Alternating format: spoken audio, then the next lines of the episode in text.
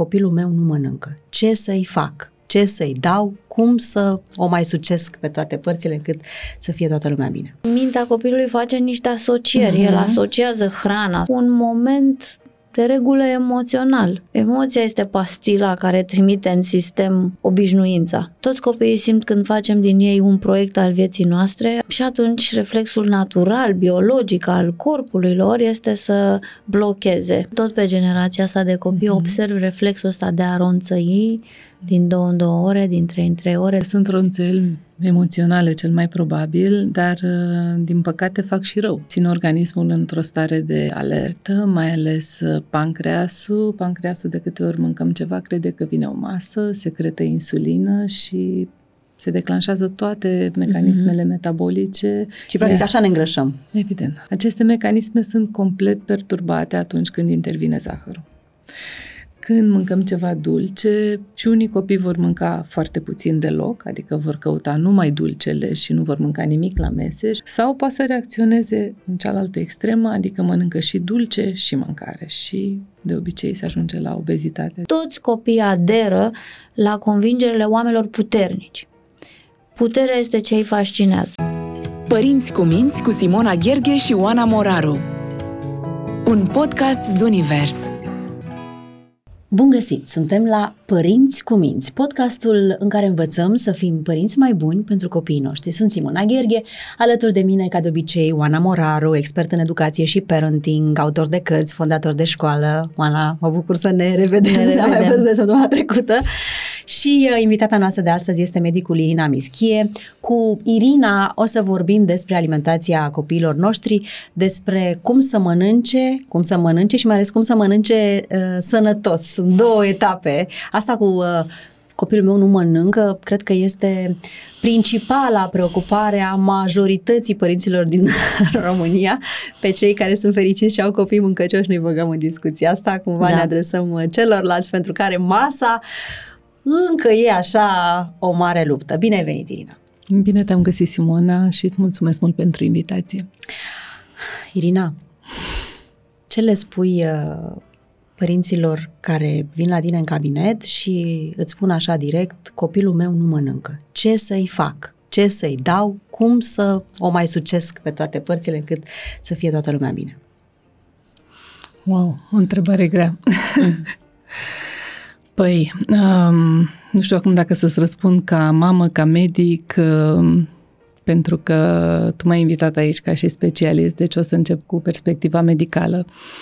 Evident că întâi uh, mă asigur că e tot în regulă cu, cu copilul, da, începem cu un examen clinic, uh, vedem ce se observă, ce interacțiune avem cu copilul, continuăm cu analize și acolo unde găsim deficiențe și lucruri de corectat, evident că avem de intervenit uh, medicamentos. Dacă totul e bine și, așa cum spui tu, cred că te referai la un copil mofturos, uh-huh. um, din punctul ăsta încep să-ți răspund ca și mamă și poate ca și persoană care mă preocup din ce în ce mai mult de sănătatea psihică a familiei și a copiilor în special. Uh, um, avem de vorbit cu părinții. Adică e de cele mai multe ori e o problemă în familie sau nu neapărat o problemă, ci o poziționare greșită față de ce înseamnă să mănânci.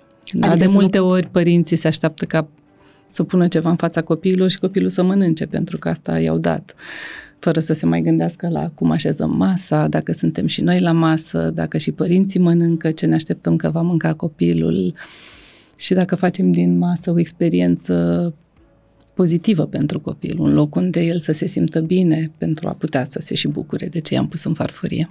Păi, cred că o să începem un pic cu foarte puțin despre uh, lunile alea de la diversificare, uh, da. uh, când mama e foarte stresată și ea nu mănâncă, dar ea doar îi mhm. da, bagă da, copilului cu așa lingurița. Facem, da. da, așa da. fac mamele, mm-hmm, da. dar nu fac... Uh, Mâncarea devine un proiect, uh, devine o problemă de administrat, nu Da. mai este o resursă naturală de Mm. energie care vine dinspre noi, spre copil, dinspre lume, spre corpul nostru, dinspre corpul nostru spre lume, Mhm. devine un plan al mamei și un lucru de bifat, De bifat, exact. acolo că sunt o mamă bună și alternez bine mâncarea și noi știm în educație și când predăm matematică și când facem sport și când vrem să-l învățăm să se spele corect sau să adoarmă la timp că toți copiii simt când facem din ei un proiect al vieții noastre, adică avem o îndrăjire și o uh, așa o Încrâncenare. încrâncenare Da. și o concentrare asupra lor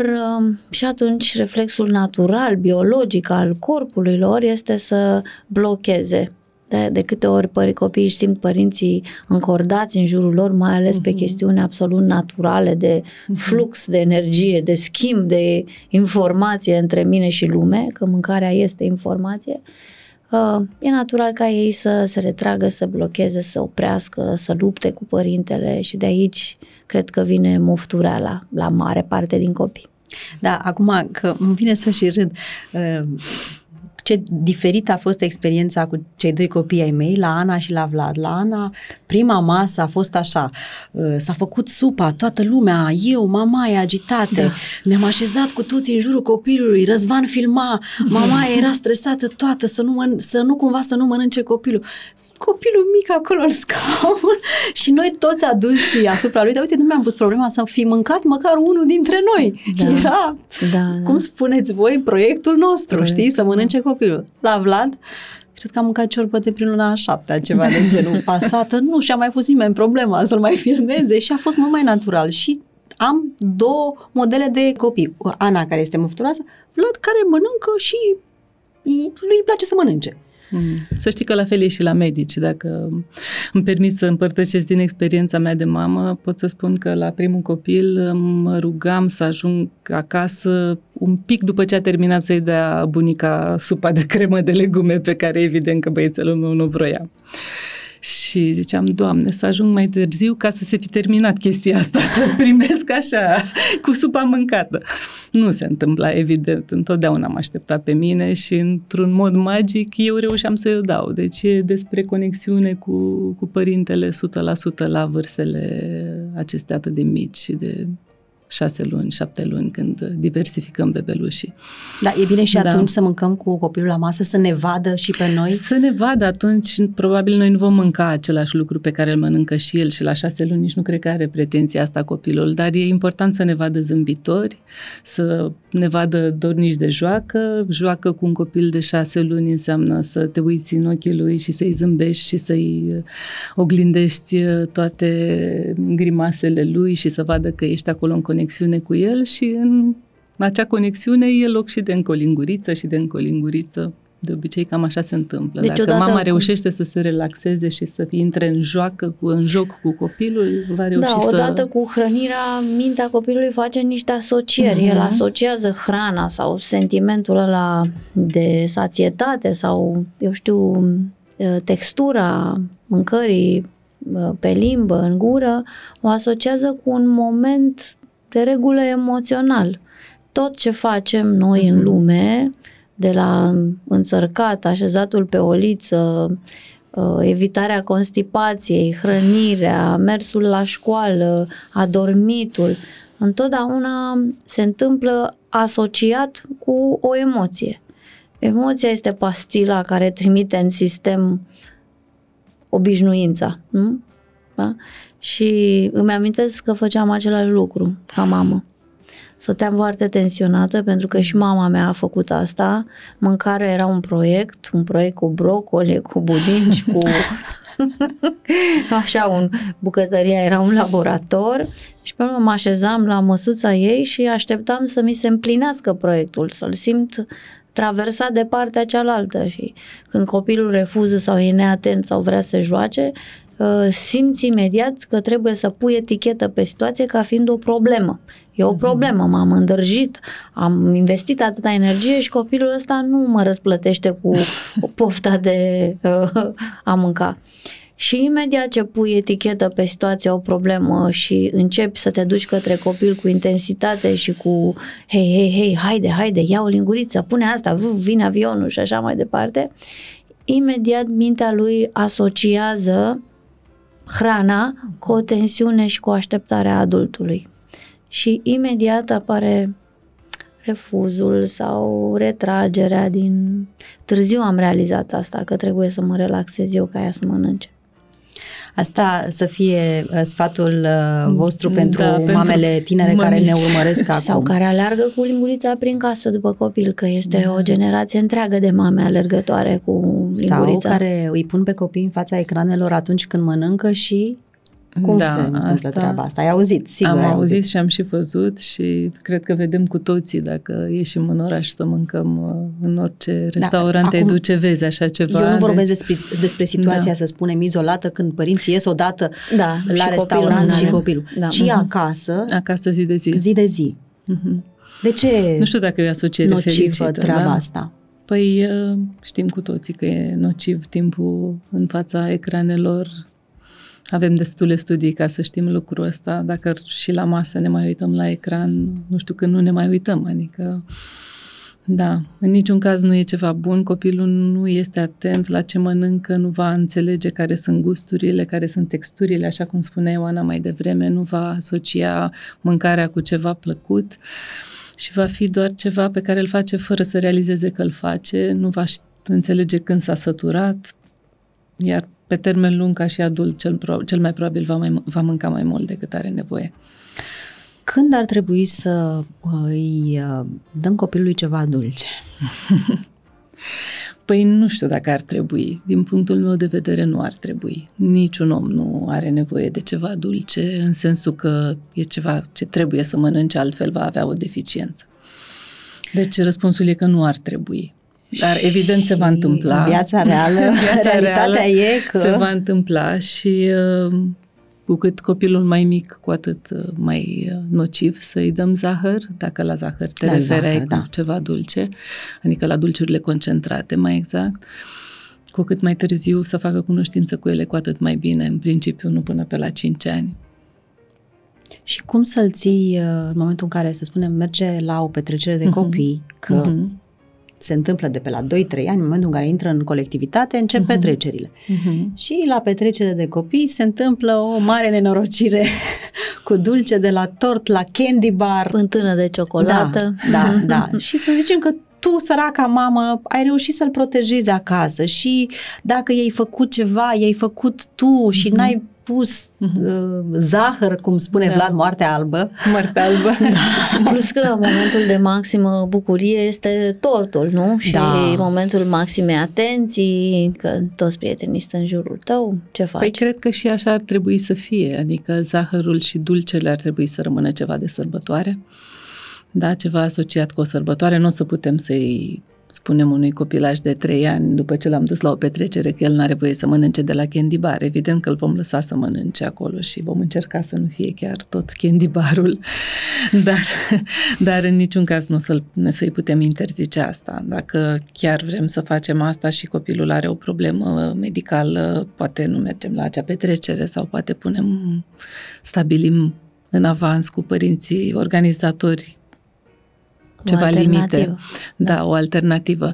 Dar nu cred că acolo se construiește sănătatea în momentele de petrecere mm. sau în momentele de sărbătoare. Cu siguranță acolo va fi ceva dulce, de preferat după masă. După ce mănâncă. După ce mănâncă, uh-huh. da. Mhm. Ok. Da, hai să, uh, uite, eu ți-aș propune să le dăm uh, uh, părinților care ne ascultă uh-huh. niște idei uh-huh. de uh, mese sănătoase care cumva să uh, le ajute, să-i ajute și pe ei să-și facă viața mai ușoară și să-i ajute și pe copii să aibă o alimentație sănătoasă și o să începem cu uh, mic dejunul, masa uh, pe care copiii o iau acasă de obicei. Uh-huh. Unii uh, o iau la școală, dar cei mai mulți copii mănâncă acasă dimineața. Uh-huh. Uh-huh. Ce uh, soluții sănătoase avem pentru mic dejun, așa fel încât, uh, nu știu, să nu îi dăm nici dulce, dar să fie și suficient cât să-l țină până pe la o gustare, dacă nu la masa de prânz. Hmm. Chiar nu știu dacă sunt vreun șef priceput, că nu, n-aș putea să spun exact Niște asta, alimente, asta, da. asta. Ce, ce e important pentru părinți să înțeleagă că fiecare masă ar trebui să fie echilibrată. Și micul dejun, și prânzul, și cina, mm-hmm. că în Mhm. principiu asta sunt mesele principale ale zilei. Copilașii până în 8 ani au nevoie și de gustări. Dar uh, la mesele principale e important echilibru, adică e important ca acolo să avem și o sursă de proteină, și niște legume, și un fruct care să încheie masa respectivă. Dacă o masă e așa completă, ea îi va ține de foame copilului minim 3 ore. Da? După cum spuneam, dacă e un copil până în 8 ani, după 3 ore cel mai probabil va avea nevoie de o gustare. Dar altfel, o masă de genul ăsta va ține de foame 3 până la 5 ore. Bun, Ce înseamnă proteine? Așa. Ce înseamnă proteine? Înseamnă simplu spus, tot ce vine de la animale. Există și surse de proteine vegetale, dar proteinele de înaltă calitate biologică noi le luăm din uh, produsele animale, adică ouă sau brânzeturi sau lactate sau carne sau pește. Mhm. Da, avem și varianta de a găsi proteine în vegetale, în leguminoase, în linte, năut, fasole, în semințe și nuci, da?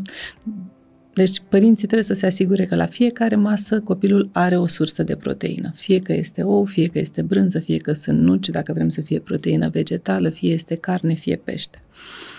Dacă are proteină la o masă, trebuie să vedem cu ce completăm. Alături întotdeauna vor vor trebui să fie legume. Da? Legumele proaspete, gătite în ori, sub orice formă, pot fi și sub formă de cremă, dacă copilul e un pic mofturos pentru masa de prânz, crema de legume e o variantă foarte bună de a primi fibrele necesare la masa respectivă. Și încheiem cu un fruct. Întotdeauna trebuie să fie și un fruct la final de masă, ca și desert. Dar le dăm cereale la mic dejun? Hmm. Depinde ce fel de cereale. Dacă sunt cereale integrale, sunt ok. Putem face un porici cu fulgi de ovăz, de exemplu. E o variantă bună de mic dejun. Dacă te referi la cerealele acelea hiperprocesate și cu zahăr, nu sunt deloc o idee bună. Da. Mergem la gustare. Gustarea uh, de... Ieri dimineața de obicei e gustarea de fructe, nu știu, acum poate da, să fie... într-adevăr, pentru copilașii mici, până în 8 ani, uh, fructul nu o să-l dăm la finalul micului dejun, cum uh-huh. vorbeam mai devreme, o să ne limităm la ceva proteină și legume și o să fie fructul ca și gustare. La prânz, o supă, uh, foarte important, două feluri de mâncare sau... Depinde mult de copil. Da, dacă supa conține și carne, poate să fie suficient. Adică dacă ai acolo și legume și carne, poate Da. fi suficient. Aia, asta e ciorba noastră. Mhm, E ciorba noastră, Mhm. exact. Uh, Dacă supa e doar cu legume, vom avea nevoie și de un pic de felul 2 cu Mhm. ceva carne sau pește Și salată. și salată. De ce nu? Cu cât mai multe legume, cu atât mai bine. Știu că majoritatea copiilor sunt mofturoși și nu prea vor legume, dar Asta cu salata, datoria da, noastră e. e să le punem acolo. Le- pentru le că la punem un chiar moment dacă dat nu- le vor gusta, la un moment dat vor deveni curioși, mai ales când îi vor vedea și pe ceilalți că fac asta, că mănâncă. Da. Și după amiaza? Gustarea de după amiază e gustare dulce? Pentru mine niciodată gustarea nu e dulce. și în legătură cu dulcele, da, în legătură cu dulcele recomand ca să fie ceva de sărbătoare, așa cum vorbeam mai devreme, sau să fie ceva făcut împreună cu mama sau împreună cu bunica, împreună cu cineva Mhm. din familie. Te întreb pentru că în foarte multe școli, de fapt, Mhm. gustarea de după amiază este o gustare dulce. Mhm.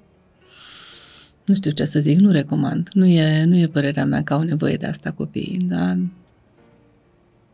Și la cină? ne uităm ce proteină n-a mâncat copilul Da. dimineața Dacă și la nu e, prânz dacă și nu e îl oferim gustarea la cină. uh, dulce după amiază, ce le dăm? Poate la- fi un iaurt, Ia așa. mhm, pot fi niște nuci, pot, poate fi iarăși fruct Mhm. sau pot fi niște legume, pur și simplu Bețișoare. bețișoare da, Mhm. exact. Așa. Și să uh, revenim la cină. Dacă n-am avut uh, proteină la prânz, Sau ce proteină n-am avut la Ah, prânz. ok. Dacă am mâncat la prânz carne, nu vom mai mânca și seara tot carne, de Dar exemplu. dacă e un copil care a stat la școală 8-10 ore la after school, a mâncat la o cantină Mhm. uh, și n-a mâncat în ziua respectivă bine, că nu i s-au potrivit felurile, e ok pentru organismul lui să-și ia restul de suplimente seara, adică e ok ca el să aibă o cină cu toată mâncarea de care el a avut nevoie în timpul zilei? Mi se pare evident să vă spun că nu. Așa. Da, nu e, nu e cea mai sănătoasă variantă de, Pentru de a ne hrăni copiii. Eu da, trăiesc în școală știu. și văd că sunt zile în care uh, meniul nu se potrivește preferințelor unui copil sau altuia. Niciodată uh-huh. o cantină nu mulțumește 100% sau nu-i satură pe toți în aceea zi. Uh-huh. Uh, mama e nevoită seara la sosire acasă, în, în jurul orei 6-7, să hrănească nu, terenul. Întreabă pe mine ce se întâmplă seara la masă. copil așa, care da. mofturos cu mâncarea de cantina școlii, seara dă cu piureuri, cu fripturi, cu paste. Uh, paste și așa mai departe. Ce faci? Îl lași nemâncat ca el să... Sigur nu. nu, sigur nu. Dar cum? Sigur nu-l lași nemâncat, sigur... Uh, sigur îți vei hrăni copilul Asta cu siguranță. Cred că le e foame. Îți spun, Irina, din experiența evident. copiilor mei. Mm-hmm. Când sunt într-adevăr zile când nu mănâncă la școală sau la grădiniță, mm-hmm. pe motivul acesta, că mama nu mi-a plăcut aia, nu mi-a plăcut aia, nu mi-a plăcut aia, și vin acasă și sunt, pe românește, rupți de foame. Da. Da, nu cred că ne putem lăsa copiii nemâncați. Mi-aduc aminte și eu de băiețelul meu, îmi spunea ceva de genul, dar o să mor de foame, chiar vrei să mor de foame? Pentru că tot așa, seara vrea să mănânce de vreo trei ori, tot pentru că nu, nu-i plăcea da. ce mănânca la grădiniță, ce avea la masa de prânz la grădiniță. Uh, din fericire nu se întâmpla în foarte multe seri și din fericire copiii noștri sunt foarte rezilienți, copiii în general sunt rezilienți și faptul că în una, două, trei zile nu mănâncă pe parcursul zilei și mănâncă doar seara, nu are neapărat un impact asupra sănătăților. Mm-hmm. Avem resurse, avem o moștenire genetică care ne lasă care ne face să ne fie mai bine nemâncați decât prea mâncați, ca da, să zic așa. Da, da. Deci nu se va întâmpla nimic catastrofal, nici nu recomand să mănânce patru feluri de mâncare la cină, pentru că, evident, îi va fi rău, probabil. Va, și nici da. să meargă la somn cu stomacul plin. E bine să fie măcar două ore între ultima masă și momentul culcării. Pentru că eu, mm-hmm. mergând foarte mult cu ei în tabere, da. văd pe cred că trei sferturi din generația actuală de copii din mediul mm-hmm. urban, din familii moderne, educate, mm-hmm că există reflexul ăsta că înainte de culcare, chiar înainte de culcare, să mai ronțe ceva. Dar asta este și mhm. obiceiul adulților. De fapt, probabil că s-ar putea să vadă la părinți și atunci. Da. Eu știu că dacă mănânc înainte de culcare, am coșmaruri.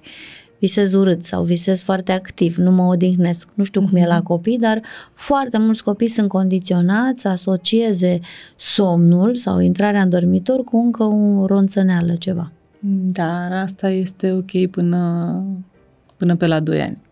Adică uh-huh. atâta timp cât este fiziologic să și mâncăm la sân, ca să zic da, așa, da, cât da. avem sau nevoie de lapte sau, sau biberon sau lapte, da. Um, nu mai e o necesitate după vârsta de 2 ani. Și, și dacă cere și cere și cere? Fie, e, e un semn că acel copil are nevoie de ceva. E, nevo- e un semn că acelui copil îi lipsește altceva, poate mm. e o nevoie afectivă mm-hmm. nesatisfăcută mm-hmm. și aș uh, direcționa părinții înspre a deveni curioși mm-hmm. despre ce le lipsește de fapt copilașilor. Da. Pentru că nu cred că e nevoie de nu e, nu e vorba de mâncare. Da. Poate e un alt soi de hrană care le lipsește. Și tot pe generația asta de copii mm-hmm. observ reflexul ăsta de a ronțăi din două în două ore, din trei în trei ore, de când există mâncarea asta ambalată pe toate drumurile. Foarte puțini copii mai trăiesc senzația de foame tot timpul și o amețesc cu câte ceva. Mm. Asta pentru că și părinții, după părerea mea, sunt foarte tensionați că atunci când pleacă undeva sau sunt cu ei acasă, uh, apropo de mâncare, de ce aș mai putea să le dau. Cred mm. că e foarte sănătos să rămână 3-4 ore, depinde de vârsta copilului, chiar și 5, Până la 5 pe stomac uh, gol, uh, fără permanente ronțăieli, care sunt mai mult ronțăieli mentale, emoționale. Dar da. e, e foarte răspândit la generațiile actuale de copii. Da, ele sunt ronțăieli emoționale cel mai probabil, dar uh, din păcate fac și rău Uh-huh. Adică ele țin, țin organismul într-o stare de alertă, mai ales uh, pancreasul. Pancreasul de câte ori mâncăm ceva crede că vine o masă, secretă insulină și se declanșează toate mecanismele uh-huh. metabolice de acumulare. Și practic așa ne îngrășăm. Evident. Da, eu am avut da. în ședința asta, îi dau un sandwich consistent că îi se face foame până la masa de prânz. Asta la gustare. Da. Mhm. Păi ăsta e scopul, nu e asta scopul să-i facă foame, să mănânce cu poftă, să aprecieze, să își pună toată ființa în ciorba aia acolo ca și cum se autohrănește, pentru că reflexul ăsta de autohrănire se transportă cumva și în celelalte aspecte ale vieții noastre. Cum mă hrănesc, cum onorez mâncarea, cum simt pofta, mm. cum simt golul acela dinainte de a mă apuca să mănânc și sentimentul de împlinire că l-am umplut cu ceva, cred că se traduce mai târziu în viața de toate zilele cu această atenție pe ce mă hrănește pe mine, și intelectual, și spiritual, și emoțional. Dar dacă tu ronțăi tot timpul și ai mereu la îndemână câte ceva, probabil mintea ta o să facă traducerea asta și în celelalte realități ale vieții tale și o să vrei tot timpul să te agăzi de un stimul, să te agăzi de câte ceva, să-ți petrești timpul făcând mereu ceva sau mai luându-ți o punguță cu lucruri în pat de ronțăi.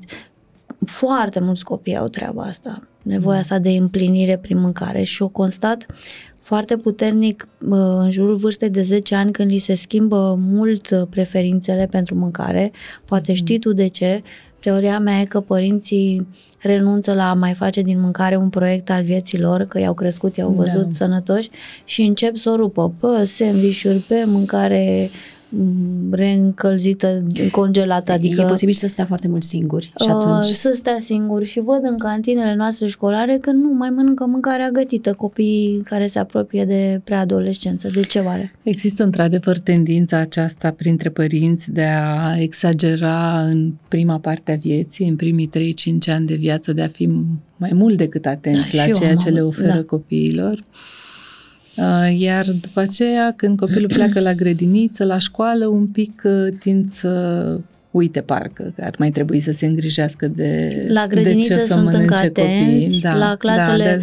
întâi, a doua se mănâncă da, încă foarte da. bine mâncarea gătită de cantină, dar de la a mhm. treia încolo numai mofturi și nazuri. Oare de ce? Păi cred că e o chestiune de cultură, e, e o chestiune de cum ne tratăm și noi ca părinți mesele noastre. Uh, copiii s-ar aștepta, natural pentru ei ar fi ca la masa de prânz să se întâlnească cu părinții și să mănânce împreună prânzul. Um, Există țări în Europa în care lucrul ăsta se întâmplă. Mai rar. Cina da, e acum, e, de fapt, e, masa e de Fra- familie. E, e Franța care asta face, lasă copiii la prânz să mănânce cu părinții mm-hmm. și se vede foarte mult în uh, ratele de obezitate care sunt mult scăzute față de alte țări europene. Uh, mm-hmm. Obezitate infantilă. Da. da. Aici România nu stă deloc bine. Da, am văzut. Da. Curtea școlii. Noi ne cam lăsăm un pic copiii să mănânce la întâmplare și din păcate, vedem rezultatele. Bun, da, acum, uh, sunt foarte mulți copii uh, care vin la școală cu, mă rog, își cumpără ei, sunt suficient mm-hmm. de măricei, să spunem, au 8, 9, 10, 11 ani, încât să primească bani de buzunar și se duc la magazinul din colț și își cumpără pentru gustare chipsuri mm-hmm. sau știu eu ce mâncare dintre aceasta total nesănătoasă mm-hmm. și uh, vine în clasă și mănâncă în pauză chipsuri și tu să spunem că îi dai copilului tău mâncare sănătoasă, dar nu faci decât să-l frustrezi pentru că o să spună, dar de ce cutărescu are chipsuri și eu trebuie să vin cu, uite, cu legume, cu ce mai am eu? Cum îi explici acelui copil mm. că... Fără teamă. fără teamă că o să-l frustrezi. Da. Da, fără teamă asta. Asta e o teamă a părintelui, de fapt. Și putem să rămânem așa și să zicem, ok, nu vreau să-mi frustrez copilul și îl las să mănânce chipsuri, dar în același timp știu că de fapt îi fac un rău copilului meu.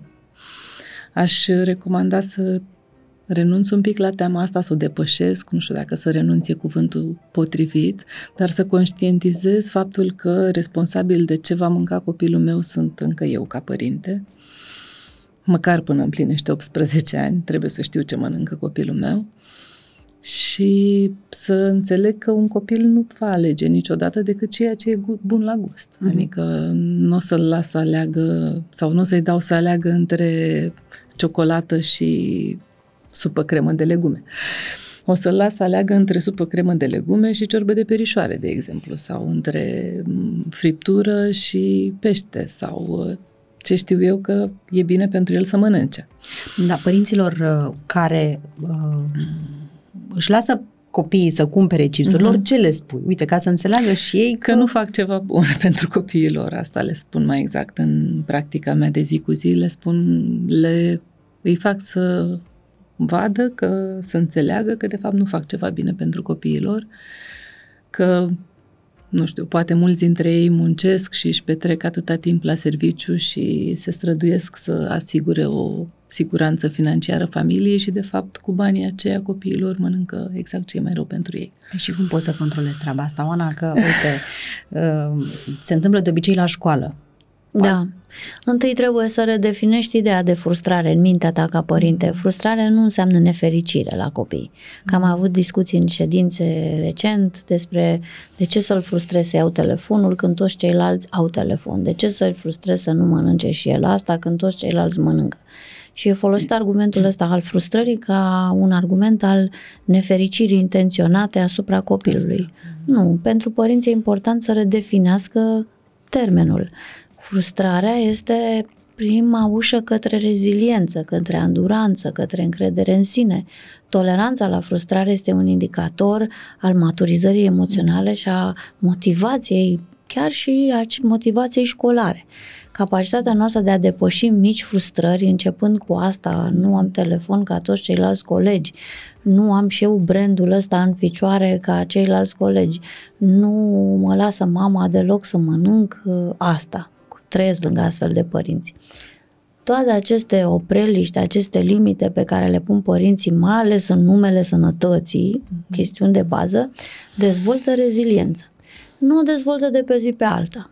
Adică el se va frustra. Ego-ul lui, nevoia lui de a aparține grupului, de a mânca precum prietenii, de a se uita la telefon ca toți ceilalți, de a juca aceleași jocuri pe calculator, o să fie în continuare inflamat. Pentru că nevoia de a aparține, de a fi ca restul grupului este o nevoie la fel de primordială ca aceea de a ne hrăni corpul. Și tu știi că lucrezi mereu cu aceste două mari tensiuni de care are nevoie ființa umană. Și te ții ca părinte consecvent de limite cu mâncarea și, și cu interdicții clare, solemne și ferme, dar și cu educația aceea de zi cu zi, de secundă de secundă, de picătură de picătură, pentru care trebuie să avem multă răbdare că ea se construiește în timp. Adică copilul probabil că va mai scăpa la chipsuri, va mai fura câte o Evident. ciocolată în plus, dar undeva în mintea lui va rămâne în standard despre ce a zis mama, despre lucrurile în care cred părinții mei, mm-hmm. despre valorile familiei mele și la un moment dat, când nu mai atât de mare tensiunea asta de a aparține grupului, uh, și când mi s-a consolidat stima și imaginea de sine, o să aleg să mănânc sănătos. Dar o vreme, mama, tata trebuie să se țină ferm de convingerile lor, nu trebuie să fie nici rigid și fixiși, să da. interzică orice, pentru că uh-huh. în momentul în care el se duce la o petrecere sau la dormit acasă la un prieten unde se mănâncă toate prostiile în pat, înțelegi că el scapă uh-huh. acolo și îi dai voie să o facă, pentru că și dacă ții terenul prea da, da. rigid sau poarta prea închisă, tendința lui de a uh, încerca va fi din ce în ce mai mare.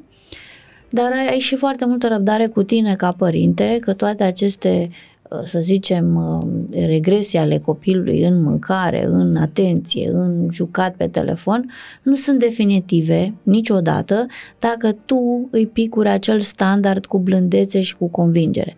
Aseară o mamă îmi spunea, este dependentă de telefon, ne-am uitat toată ziua și la un film și la aia și seara tot s-a jucat pe calculator. Da, în două săptămâni la copii se instalează orice dependență dacă are parte de stimul respectiv. Mm. Dar nu tragi imediat concluzia asta, nu te alertezi, nu te învinovățești, nu pui etichetă pe el, că îl împingi către dependențe și mai mari. Dacă se simte tot timpul pus sub lupă sau dacă te simte pe tine că te îndoiești de alegerile lui. Mm. Deci cu mâncarea e ok, frustrarea e ok să o ții mereu înainte pe linia ta și pe convingerile tale, pentru că toți copiii aderă la convingerile oamenilor puternici. Puterea este ce îi fascinează. Iar puterea înseamnă și fermitate, nu înseamnă niciodată pedeapsă, restricții condiționale, adică mm-hmm. dacă nu faci aia, nu-ți dau asta. Puterea înseamnă să ții mereu cu vocea și cu atitudinea și cu comportamentul tău modelul pe care vrei să-l transmiți copilului tău. Da. Și la un dat apare ziua aceea a luminării în care el aderă la valorile familiei. Mm-hmm. Cu condiția să nu fi fost tot timpul pus sub lupă, comparat, judecat, amenințat sau uh, transmis această anxietate, oh, a scăpat acolo, da. a, e frustrat. Apropo de cum ai răspuns, că ăsta e cel mai simplu și mai scurt răspuns la toată intervenția asta mea lungă. Fără frică. Fără frică. Da, și cu explicații. Da, uh, cu aceste co- Copiii te ascultă. Uh-huh. Dacă ești blând și îți păstrezi calmul și vii cu explicații, pe măsură ce înaintează în vârstă, ei înțeleg explicațiile științifice, da, și pe măsură ce învață biologie, sunt în gimnaziu, înțeleg ce înseamnă sucuri gastrice, ce înseamnă enzime, da. care e rolul insulinei. Copiii adoră să da, le explici. Da, da. Da. Înțeleg ce înseamnă microbiom, înțeleg la ce bune legumele. Dacă găsești limbajul uh, potrivit vârstei lor și reușești să faci lucrul ăsta pe un ton blând, calm, poate că nu te vor crede de prima dată, da. dar cu cât relația e mai bună, și asta înseamnă cu cât e mai multă încredere, de fapt, între părinți și copii, cu atât o să asculte mai mult despre... Dar părinții fac da. greșeala copilărească să creadă că dacă i-am explicat acum uh-huh. bine, de da, mâine da. se instalează și obiceiul. și, știe. și apare și la copii, la părinți, frustrarea da. copilărească. Mă, i-am explicat i-am explicat frumos. Cam de câte ori să-i faci? Spun? Trebuie să-i povestesc de foarte multe ori. Da. Și trebuie să-l încolțesc cu emoție, mm. cu exemple, cu situații, mm. să fiu și flexibil apropo de când e ok, ne porcim acum, mâncăm o prăjitură cu toții, cum și zic să nu aștept să fie perfect. Și să nu aștept, da. da. uite, despre asta vreau să, uh, să te întreb, Irina, dacă uh, e în regulă să instituim un cheat day nu știu, mm-hmm. să zică sâmbătă sau duminică, mm-hmm. să fim acasă, da. la masa de prânz, luăm tort. Mă rog, mm-hmm. o mhm. felie de tort, să zicem că, sau ceva da. ca să... Tortul nu e neapărat ceva greșit. Dacă e un tort de bună calitate, e foarte frumos să avem desert duminica. Da?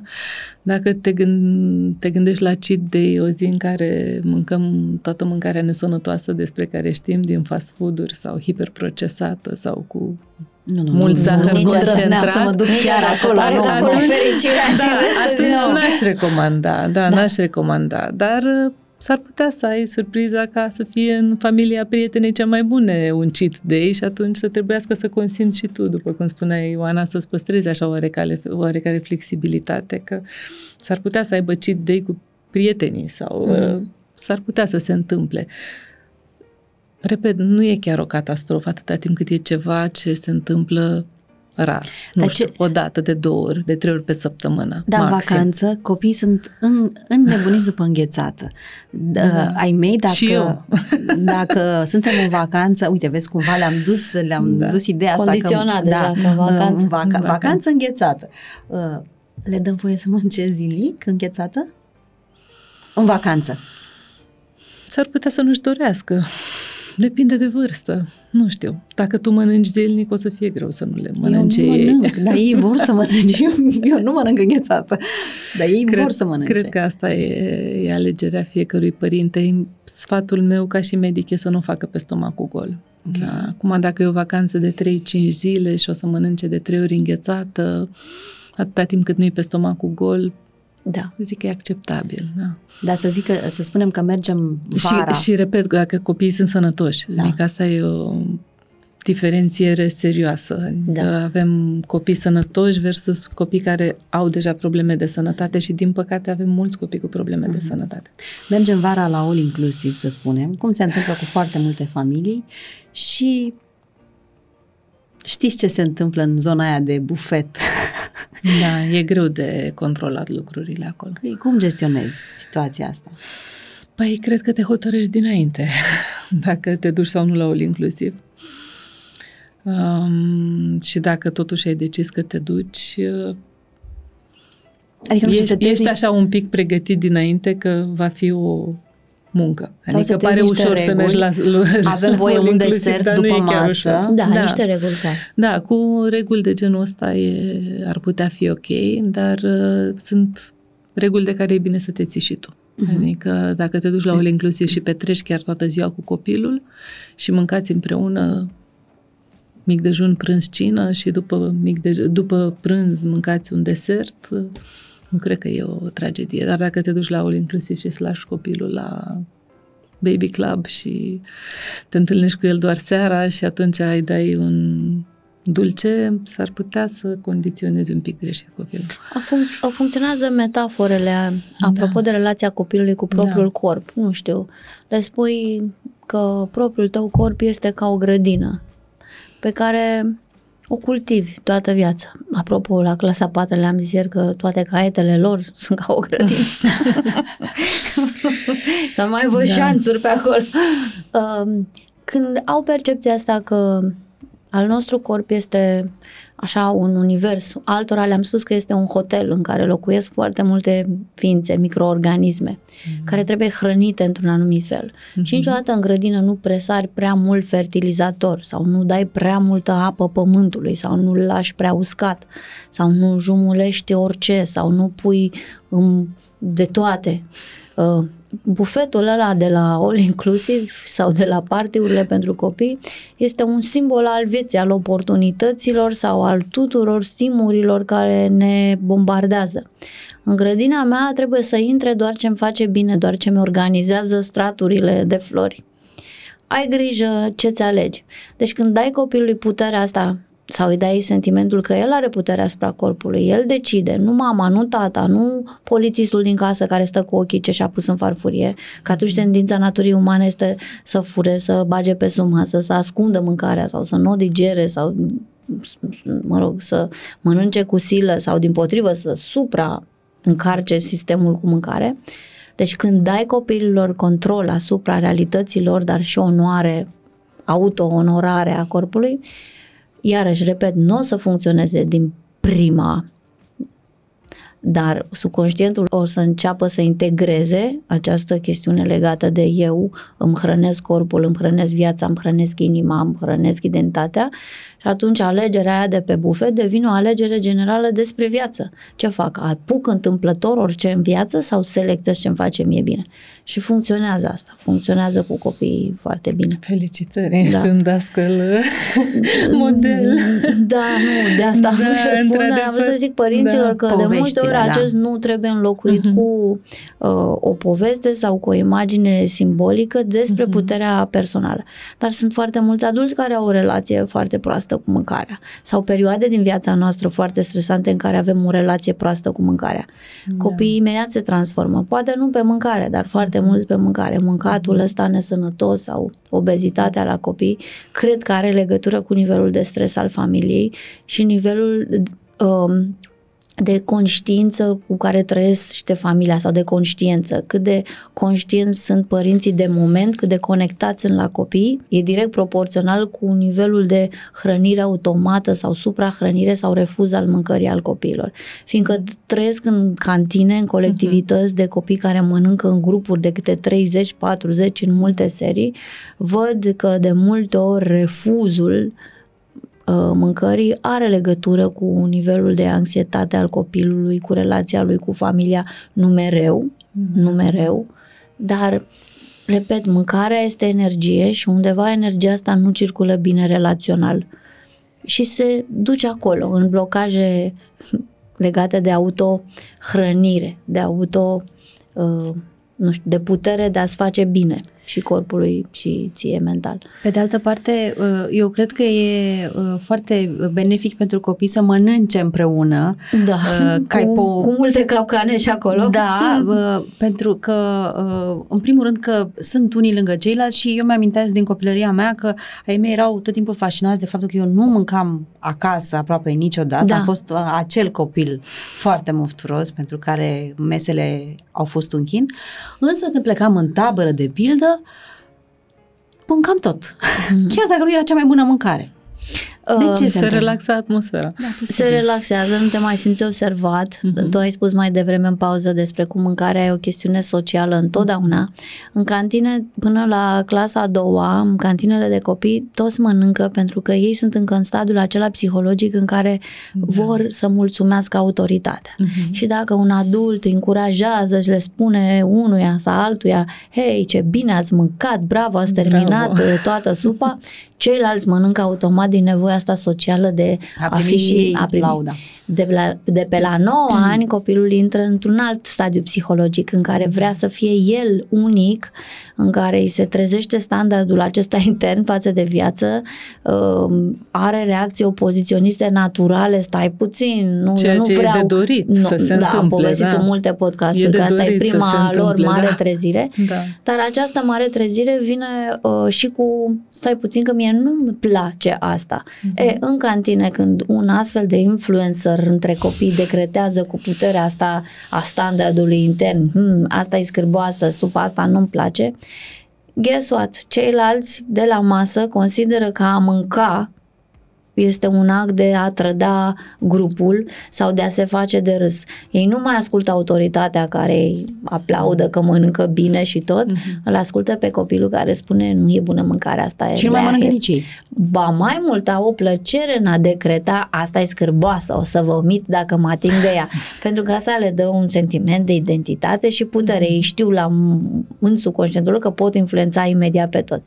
E, asta e nenorocirea care se întâmplă, că ajung acasă multe discuții la părinți, ei nu le place mâncarea, nu mai bună mâncarea. De 30 de ani de când lucrez în Da. școli private, toată lumea decretează după 90 ani că aceeași mâncare, care e mereu în schimbare și în ajustare, uh, nu mai este bună. De fapt, e acolo un, o chestiune legată de evoluție, nu numai a Mhm. gusturilor, de identitate socială la masă, Da. pe care trebuie să o reglăm cu foarte multă grijă, pentru că cine e la masă acolo ca adult între copiii care mănâncă în grup e hotărător pentru mesajul pe care îl trimite. Altfel se contaminează toți. Păi și ce le nu spune e bună. adultul? Adultul întâi face ceea ce nu trebuie să facem niciodată, pe luptă, da? Interv- uh, adoptă modelul luptei. Ba, da, e bun, de ce vă luați după el, nu știu ce, încearcă să regleze repede ca un arbitru Și supărat. merge. Nu merge. Nu Nu merge. merge, deloc. Da, adultul vrea să salveze situația, ai supărat pe copilul care a decretat. Aș vorbesc și despre mine, care când văd că a dat ochii peste cap și a făcut bleac și toate de la masă fac așa și împing supa, îmi vine să le mănânc pe toate, pe copii îmi vine să-i mănânc, nu super. Și toată pregătirea asta psihologică de la 9 ani încolo poate fi făcută, cum spuneai, cu detalii științifice despre cum mâncarea e E mai ales un fenomen, uh, bineînțeles, vital, biologic, dar și unul psihologic și social uh-huh. și despre cum uh, e absolut nepoliticos, nerezonabil să ne decretăm gusturile în fața tuturor, despre cum atunci când merg în vizită la mătușa nu-i mai spun nu-mi place cum făceam până acum și O împingeam jignești. farfuria, îi spun mulțumesc frumos, am mâncat puțin înainte, uh, îi înveți pe copii moduri de a refuza politicos mâncarea, apropo că am predat la un moment dat foarte mulți ani în engleză și britanicii au foarte multe Expresii, uh, pe expresii tema despre asta, cum da. refuzi politicos mâncarea și despre cum e manierat la o masă să nu îți dau semnale. Poate tu mănânci friptura aia cu mare poftă, suntem la revelion împreună sau acasă la soacră, amândouă și mie nu-mi place deloc. Nu pot să-ți spun, eu n-am curajul să spun, nu, uh, nu-mi place, nu soacrei, nici măcar ție, că te văd că mănânci cu plăcere.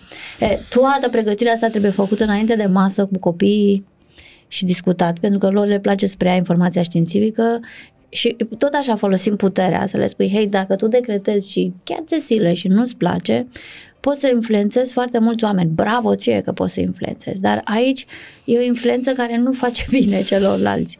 Tu vrei să alegi, să influențezi oamenii către autohrănire, către autocreștere, către dezvoltare. Vrei să fii un influencer pozitiv, liniștește-te, fă că mănânci două linguri, împinge discret supa la o parte, mulțumesc, foarte bine te-ai comportat astăzi, foarte mult tact ai avut. Deci tot pe gâdilarea orgolului și cu multă, multă răbdare. Și răbdarea, eu ca manager de școală trebuie să am foarte multă răbdare cu părinții care imediat resaltă și se tem că nu mănâncă copiii, că nu-i mâncarea bună, imediat vor customizat fiecare mâncare și așa mai departe. Da. Da, noi suntem prima generație care avem mâncare suficientă și e normal ca părinții Da. să... Dar părinții noștri nu au avut o relație bună cu mâncarea pentru că au istoricul bunicilor lor care Da. au suferit mult de foame. Da, da, Da. toate trăsăturile astea de cultură sunt importante și uh, au influența asupra copiilor noștri, chiar dacă ei nu au trăit niciodată acele timpuri în care mâncarea nu prea era. Mhm.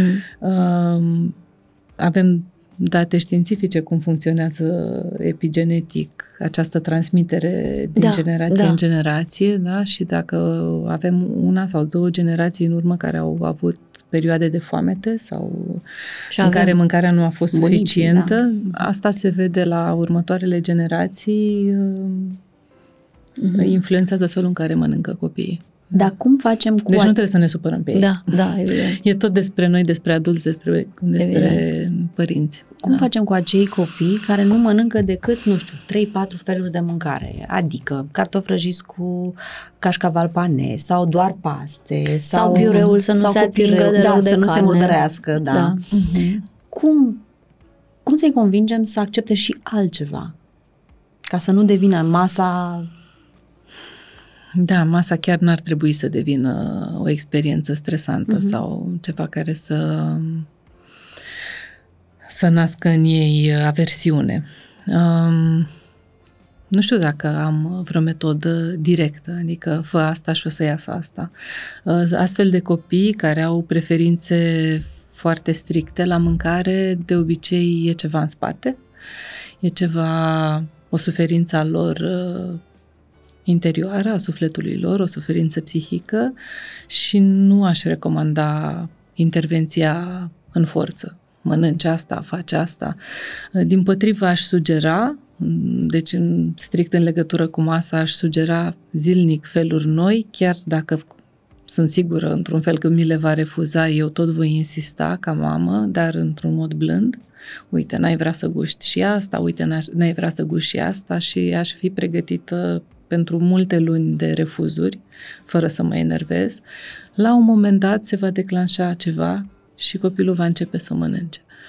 Da, da deci el trebuie să le aibă în permanență ca și op- opțiuni, chiar dacă știu că își va alege ce știu eu că mănâncă din Da, pentru că respectivele. mulți- Adică, da, sunt copii care, într-adevăr, au trăit câțiva ani de zile mâncând paste Mhm. fierte, simple. Asta nu înseamnă că au trăit bine, dar nici nu e o soluție să îi forțezi să, să mănânce ceva ce nu le place. În schimb, acele alimente care știm că sunt bune, adică legume gătite, uh, cărniță, pește sau brânză sau ce hotărâm noi ca ma- restul familiei că mâncăm la masa Trebuie să respectivă, fie trebuie să sub fie ochii lui. și, și în farfuria lui și să-i lăsăm libertatea de a, le nu, de a nu le gusta decât atunci când o să se hotărească. Nu să fie pregătit. Da, e adevărat că, Da. acest, că am văzut și teoria asta, că până la urmă organismul le spune copiilor ce au nevoie. Da, E adevărat, E adevărat? E adevărat. Atâta timp cât nu intervine zahărul, e adevărat.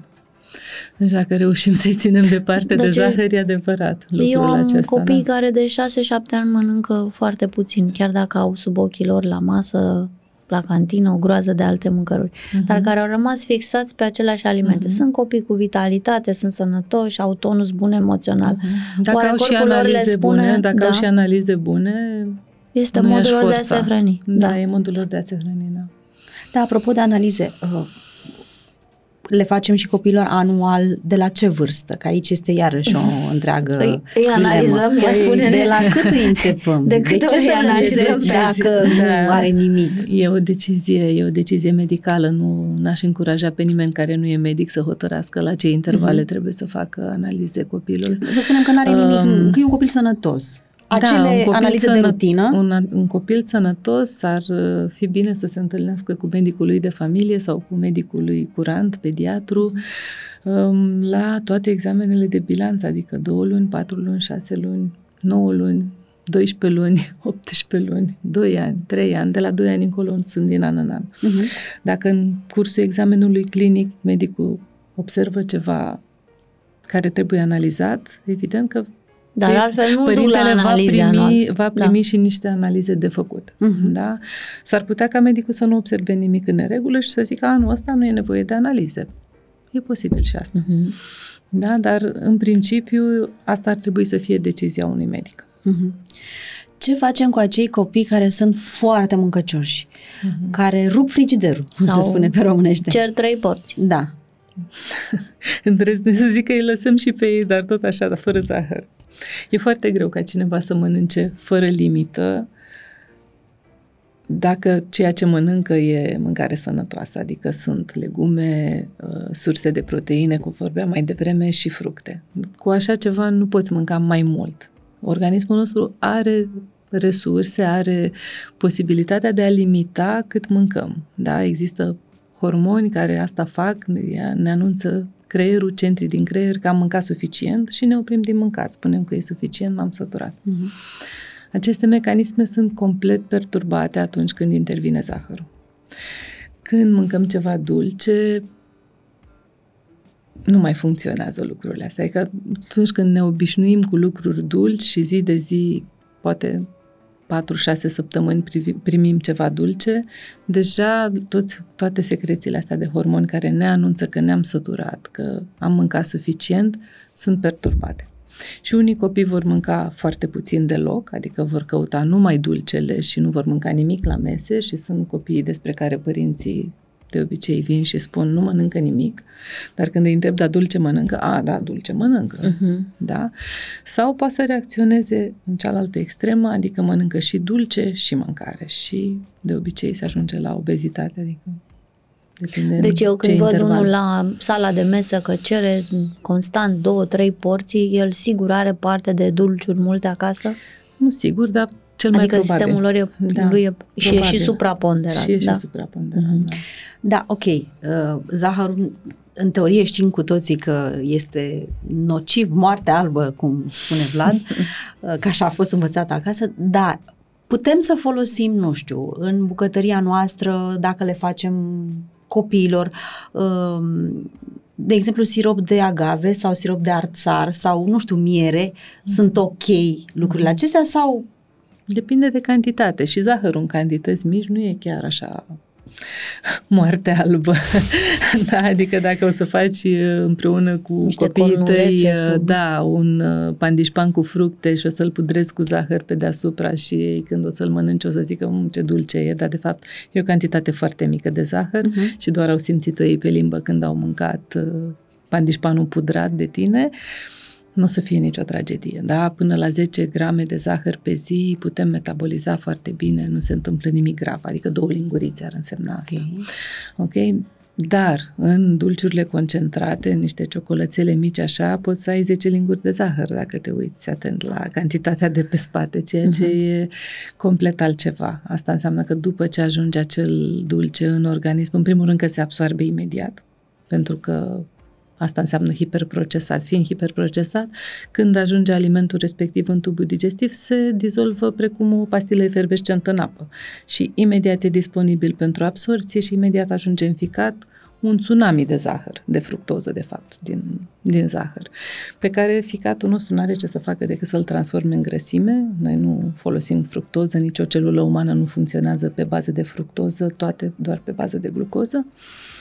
Și fructoza respectivă face foarte mult rău, da? pentru că încarcă ficatul cu o funcție pe care n-ar trebui să o facă, să transforme toată fructoza asta în grăsime de depozit și de aici încep tot felul de, de disfuncționalități în metabolism. Ne mai vorbim de faptul că după ce a intrat așa o cantitate mare de zahăr în organism, se va secreta foarte multă insulină, zahărul ăsta va fi metabolizat, după cum ziceam mai devreme, dar va exista o senzație acută de foame după o oră, două. Mhm. Pentru că glicemia de dinainte de a mânca dulcele versus cea de după două ore e o diferență mare între ele, adică ne va fi foame după ce am mâncat dulce. De asta e bine să nu le dăm dulce la mic dejun, Uh-huh. presupun. Um, nu le dăm dulce la mic dejun pentru că le va ține de foame fix o oră jumate, două și după le va fi foarte foame, copilul e la școală, o să fie la sandwich-ul Mhm. acela Mhm. foarte Consistent. consistent ca Și să-i pe ține de masa foame de până la prânz, prânz. da. Exact. Da. Da, fructe, um, cantitatea f- trebuie și aceea limitată? Uite, este, e sezonul strugurilor. Uh-huh. Îi punem un castron de struguri, dacă mănâncă și na, deci, na, nu văd de ce să nu. Sau cireșe, cum mănânci cireșe? Da, nu aș recomanda, da, nu aș recomanda un castron mare pentru că nu, să, nu cred că o să mai mănânce altceva. Uh, și după cum vă ziceam, e bine să fie echilibrată fiecare masă, adică să aibă și proteine, și legume, și fruct. Da, fructele, e bine să obișnuim pe copii că se mănâncă cu porția. Fructele mari la porție înseamnă un fruct, adică un măr, o piersică, o pară, acolo e ușor de văzut porția. La fructele mici, pentru noi așa, pentru mintea noastră de părinți, undeva între 100 și 120 de grame, dacă vorbim de zmeuri afine, pentru ei îi putem învăța cu cana, da? capă, da. mai ales uh-huh. pe copiii care uh-huh. sunt familiarizați cu engleza, cam acolo e da. porția da. de fructe. Da. Le, le-aș recomanda cu porția pe fructe. Ok. Junk food. cheat day, ce ziceai da, mai devreme. Day. Da. Uh, le permitem așa că au auzit ei la copii că mai merg pe la, știți voi, nu dăm firme acum, dar sunt două mari uh, branduri de junk food. Da. Sau Mie facem... mi se pare utopie să credem că o să-i ținem pe copii fără să guste niciodată de la aceste Ok, dar fast uh, food împingem un pic, uite, ei mei n-au gustat până la vârsta asta, au 4 și 6 ani. mici, da, până la 4-6 ani cred că poți să faci asta, dar la un moment dat, cum da. Uh, spunea și Ioana, pe la 10 ani, cel târziu, vor și ei să guste din tot uh-huh. ce au văzut la prieteni și așa mai departe. Eu cred că e bine să înțeleagă odată cam care e gustul, adică poți să le iei să, să le guste, uh-huh dar întotdeauna cu explicații lângă. Adică care sunt motivele pentru care noi, ca și familie, nu mâncăm de acolo, de ce nu sunt bune acei cartofi prăjiți, în ce fel de ulei au fost prăjiți, cum sunt mai buni cei făcuți de noi acasă și putem să experimentăm să facem cu ei. Da, sau construiești o asociere da, negativă. Exact. În stora de la școală, din clasă, le-am spus că mâncatul de la și de la arată în stomac ca și cum pui ciment. Da. și le-am arătat o imagine cum se toarnă cimentul, cum se duce mâncarea aia procesată, înghețată acolo, cum rămâne mult timp în stomac, fiindcă mm-hmm. se chinuie mult să o digere da. nu-și poate selecta pentru da, organism ceva explicațiile bun. e bine să fie asociate da. de imagini, imagini corespunzătoare vârstei uh-huh. copiilor. Care și asocierea asta da. cu am ciment în stomac a funcționat. Mai știu eu o prietenă care le spune copilor că bomboanele au vopsea. Da, vopsea da. de pereți. Da, da. Dar sucurile naturale, știu multe mame care își cumpără un aparat și le mm. storc mm, da. portocale mm-hmm. și uite, sănătate curată. Ce e în paharul ăla cu sănătate curată, de fapt? În paharul cu sănătate curată e doar o parte din fructe, adică mai exact e apa, sunt vitaminele într-adevăr din fructe și fructoza din fructe, adică exact ce nu vrem noi să primim mai prea mult fructoza, care vă ziceam cât e de toxică. Uh, fructoza, practic, pentru noi e un mic preț plătit pentru a ne lua fibrele din fructe de care avem atâta nevoie. Pentru că noi, ca și oameni, de fapt avem nevoie din fructe de vitamine și de fibre. Noi pentru fibre mâncăm, de fapt, fructele, nu pentru zahărul din ele, pentru fructoza din ele. Iar dacă acum facem un suc, vom arunca la gunoi exact fibrele, exact țesătura care ține uh-huh. vitaminele, apa și uh, Uh, și fructoza la un loc. Deci am face un rău și am bea în cantitate ori 3 sau ori 4 față de cât poate metaboliza ficatul nostru. Pentru că pentru a scoate un, știu, un pahar de suc, cred că trebuie să storci 3 portocale cel puțin. Uh-huh. Deci îți iei fructoza din 3 portocale și arunci fibrele exact ce trebuia. Fibrele sunt hrană pentru bacteriile din intestinul nostru. Aici, iarăși, copiii înțeleg bine că uh-huh. dacă le explicăm că trebuie să dea de mâncare acelor bacterii bune din intestin intestin și ele dacă nu primesc fibre, adică nu primesc legume și fructe întregi, n-au ce mânca și dacă n-au ce mânca, sărăcesc sau dispar ca și familii de bacterii și cresc alte bacterii care nu sunt bune și care se hrănesc cu zahăr de obicei. Da, apropo de bacterii, uh, da. e bine să le dăm zilnic probiotic? Um, știu că e o tendință acum de a... e o tendință. E bine să le dăm zilnic fructe și legume. Astea sunt, de fapt, prebioticele. Da? Prebiotice înseamnă lucruri cu care se hrănesc bacteriile din intestin și sunt fibrele de fapt. Probiotice sunt bacterii în sine, adică să mai ingerăm noi niște bacterii ca să completăm familiile de bacterii din intestin în cazul în care ele nu sunt în regulă, sunt, există acolo un dezechilibru. N-aș face asta fără sfatul unui medic pentru că există teste prin care putem vedea dacă microbiomul unui copil este sau nu dezechilibrat și dacă este în ce fel este dezechilibrat și putem de acolo să facem prescripții de, evident, legume, fructe, ceea ce recomandăm tuturor, plus anumite probiotice care să restabilească echilibru. Da. Deci nu chiar orice probiotic. O să terminăm așa cu o orare uh, cu poftă bună și mai ales să fie așa masa un, uh, un mijloc de a fi împreună, uh-huh. o modalitate de a fi împreună și uh, să fim relaxați, nu? Asta cred că este cea mai uh, grea lupta noastră a mamelor. Irina, mulțumim foarte mult, să știi că avem un mic dar pentru tine. Wow. A devenit așa un soi de mascot a, a emisiunii și Mulțumesc. un uh, voucher de la prietenii noștri de la Cât în lună și în stele, uh, pe care oh, să-l folosești, nu știu, ori pentru copiii tăi, deși sunt un pic mai mari, sau dacă nu, pentru un mic pacient pentru care Așa vrei să să-i fac. faci un Așa cadou. să fac. Mulțumesc, îți mulțumesc mult, Simona. Mulțumim, mulțumim și noi, mulțumim, Ioana. Ne vedem data viitoare la Părinți cu Minți. Zunivers Podcasts